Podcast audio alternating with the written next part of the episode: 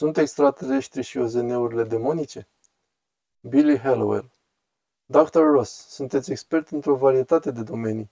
Sunteți astrofizician, sunteți apologet și sunteți unul dintre cei mai potriviți oameni căruia ne putem adresa pe acest subiect al OZN-urilor și extraterestrilor.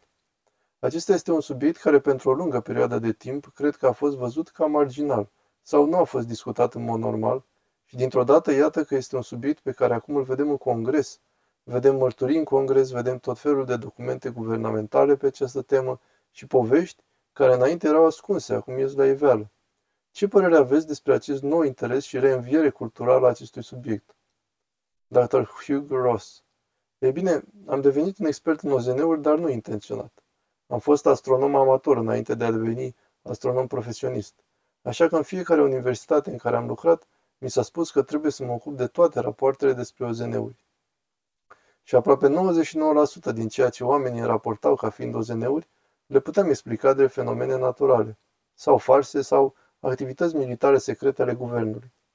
Dar există și un rezidu de 1% care se încadrează într-o categorie diferită, iar acestea ar fi fenomene OZN pe care observatorii le raportează ca încălcând legile fizici. Pe de altă parte, ele lasă dovezi care indică fenomene reale.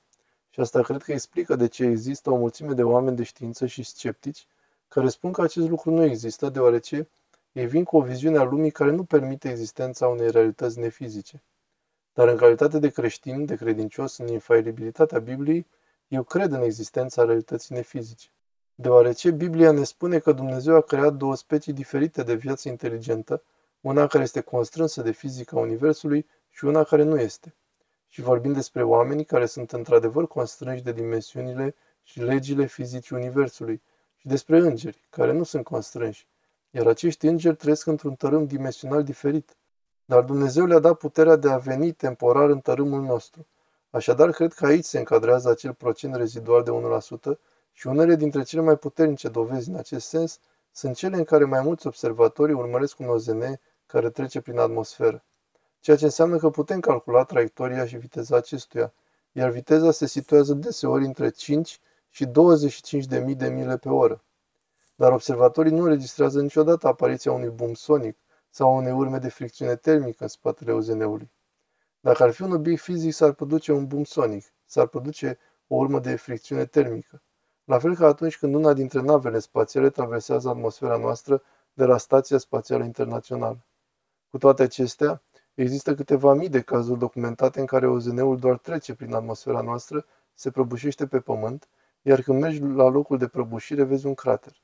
Dacă este zăpadă, zăpada e topită. Vegetația e consistent deteriorată. Dar pe măsură ce investighezi locul craterului, nu există niciodată resturi, nu există artefacte. Dacă era o prăbușire fizică pe pământ, s-ar fi putut recupera niște resturi și artefacte. Dar faptul că vedeți un crater cu zăpadă topită și vegetație deteriorată înseamnă că ceva real a cauzat aceasta. Deci avem de-a face cu o realitate nefizică, sau cu ceea ce astrofizicianul francez Jacques Vallée a spus, avem de-a face cu fenomene interdimensionale. Adică el nu este un credincios, dar asta a fost concluzia sa, că avem de-a face cu un fenomen care operează în alte dimensiuni decât cele ale Universului. Billy Hallowell Ceea ce tocmai ați descris e fascinant pentru mine, ca și creștin. Haideți să încep de aici. Ca și creștin mă gândesc la Efeseni 6. Mă gândesc la versetele despre care adesea nu vorbim, nici chiar în biserică, despre această bătălie spirituală care are loc și că există un tărâm nevăzut în care se desfășoară această bătălie. Și mă gândesc la ceea ce tocmai ați descris. De asemenea, am meditat ca jurnalist și m-am gândit adesea. Ei bine, aveți o situație în care oamenii pretind că există ființe și că există nave spațiale și vorbesc despre ele ca și cum ar fi fizice.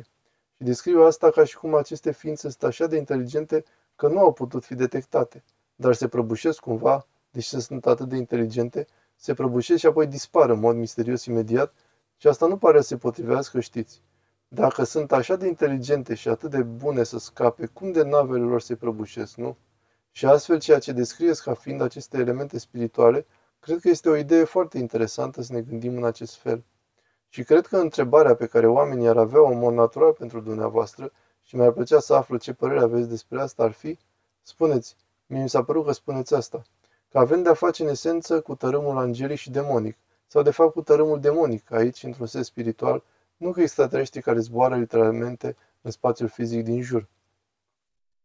Dr. Hugh Ross. Ei bine, în anii 1960, guvernul american l-a mandatat pe fizicianul Alan Hynek să investigheze fenomenul OZN.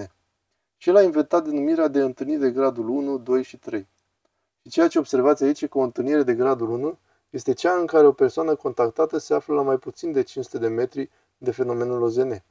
Când vorbim despre gradul 2, acesta este cel în care persoanele încep să experimenteze și un fel de vătămare fizică.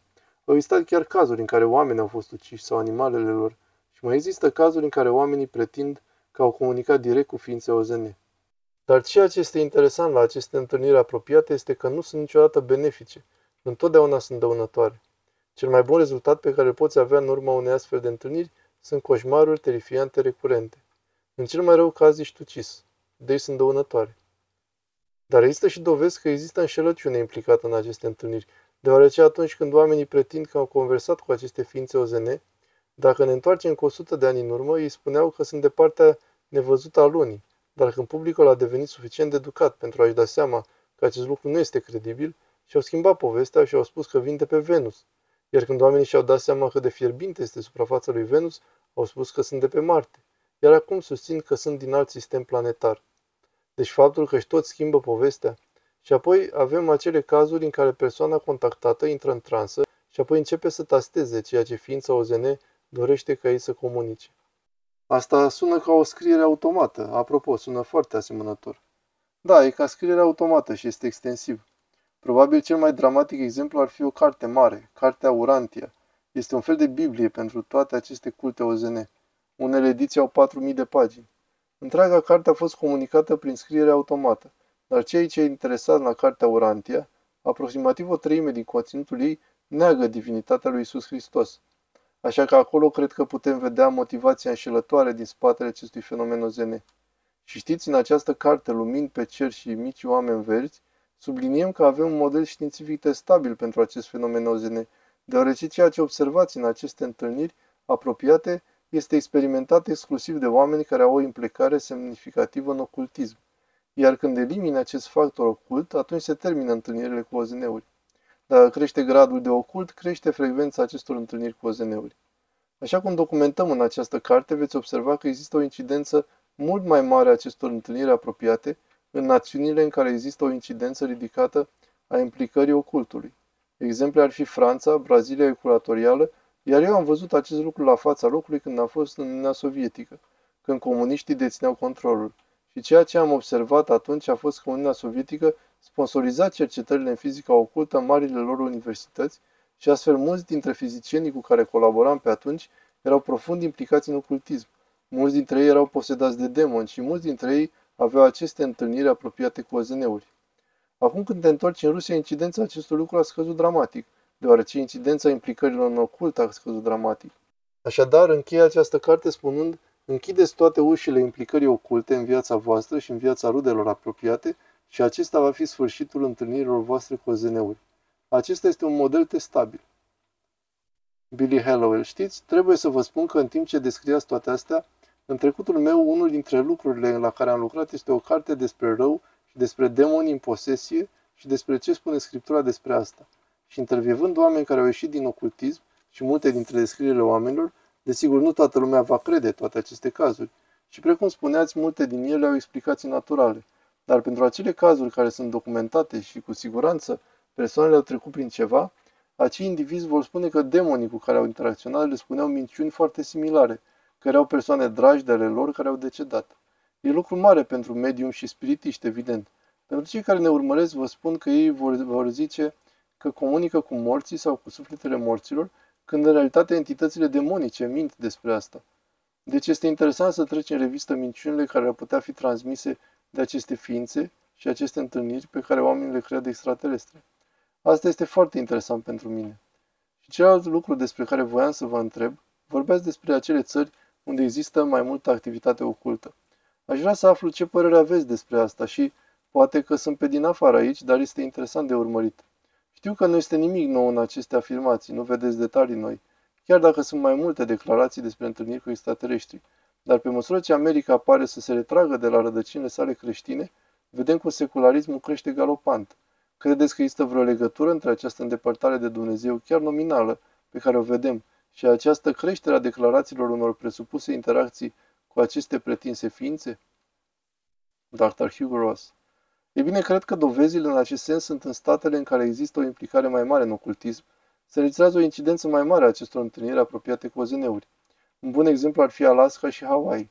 Iar în acele state din SUA în care există o incidență foarte scăzută a implicării în ocultism, de asemenea se observă o incidență mult mai scăzută a persoanelor care pretind că au avut astfel de întâlniri apropiate.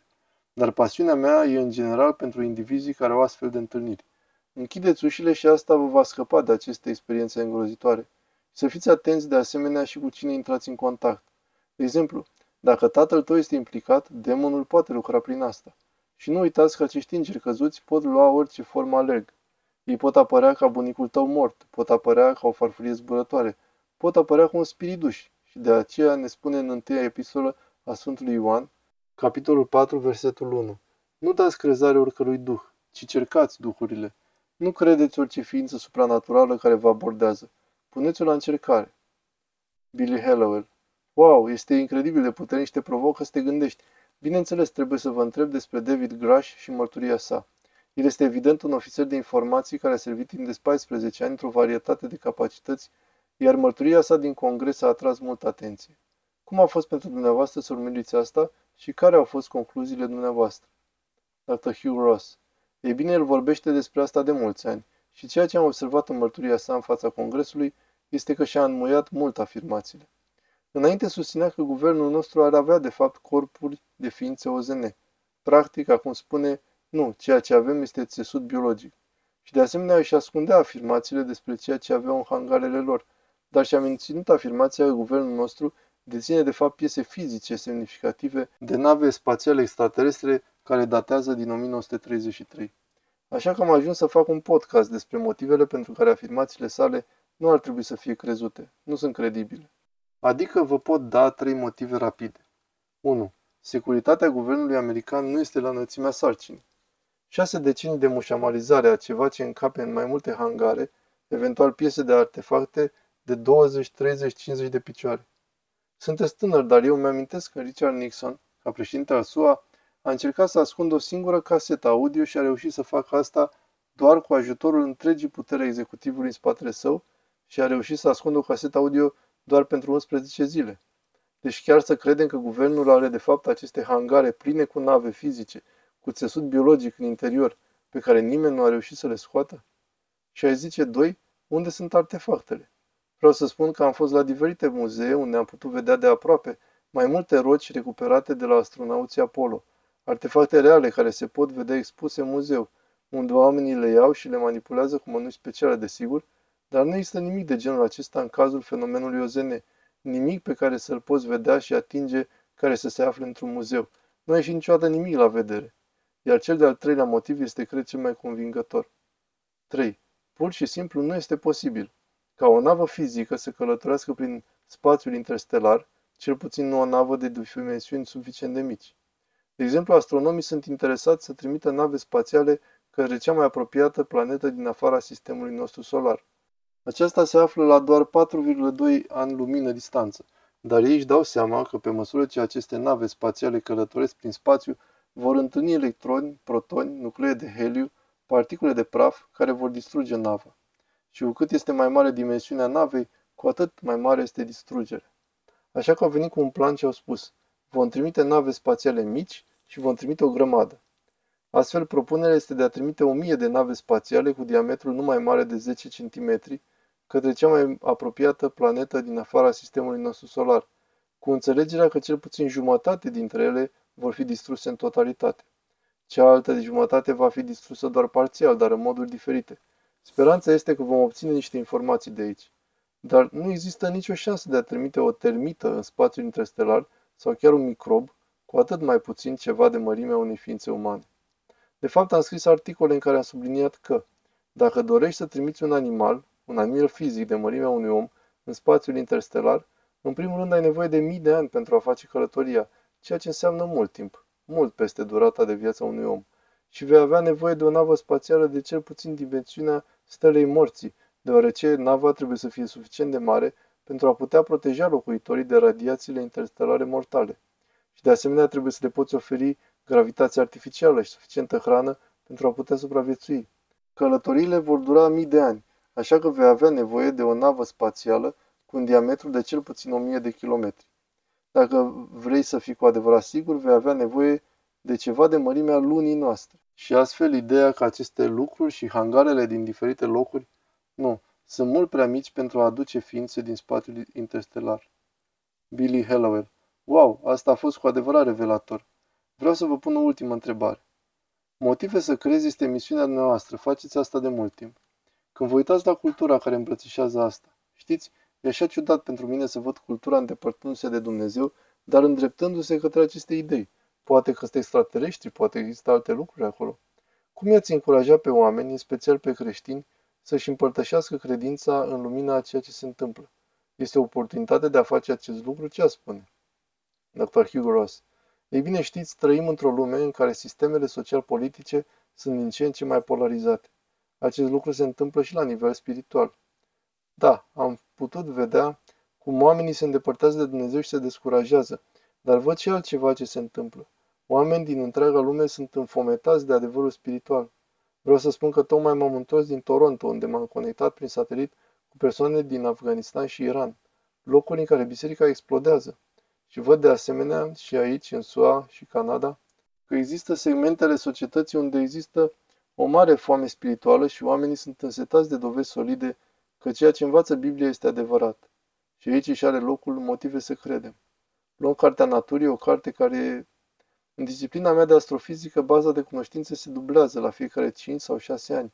Așa că luăm toate aceste informații noi, care apar din Cartea lui Dumnezeu despre natură, pentru a aduce pe oamenii la Cartea Scripturii și la o relație cu Isus Hristos. Așa că da, diavolul are o creștere acum, dar nu e nimic în comparație cu ceea ce face Duhul lui Dumnezeu. Și așadar să nu ne descurajăm din cauza lucrurilor rele. Ni s-a spus în Biblie că se vor întâmpla în zilele din urmă și va exista această bifurcație. Dar există o oportunitate incredibilă de a aduce vestea bună a mântuirii prin Isus Hristos la toate grupurile de oameni din lume și văd o foame mult mai mare peste hotare decât aici în SUA. Biserica este în creștere, crește rapid, dar Dumnezeu vrea să transforme toate grupurile de oameni și de aici din America și ne-a dat aceste două cărți, Cartea Naturii și Cartea Scripturii, astfel încât să putem începe o relație, o adevărată relație de iubire cu El, pentru tot restul eternității. Billy Hallowell Apreciez foarte mult asta și aș adăuga că am avut botezuri în masă, două botezuri în masă istorice, unul după altul, chiar și aici în America. Este interesantă ideea din Efeseni 6 despre o luptă spirituală. Cred că vedem cum unele elemente ale acestei idei se revarsă în ceea ce vedem că se întâmplă. E adevărat că există mult întuneric, dar cred că e mult mai multă lumină decât credem, care strălucește prin acel întuneric. Apreciez că v-ați făcut timp și că ne-ați fost alături astăzi. Dr. Higros, să mai spun și acest lucru rapid. Eu văd asta ca pe o dovadă reală a lui Dumnezeu, ceea ce vedem că se întâmplă în politică, ceea ce vedem că se întâmplă din punct de vedere spiritual, nu are sens rațional.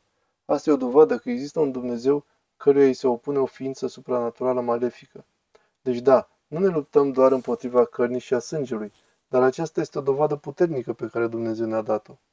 1. Există o luptă spirituală. 2. Dumnezeu există cu adevărat. Este un Dumnezeu bun și vrea o relație cu noi. Billy Hello, îl apreciez enorm timpul și cunoștințele noastre. Vă mulțumesc că ați fost cu noi astăzi. A fost plăcerea mea. Vă mulțumesc.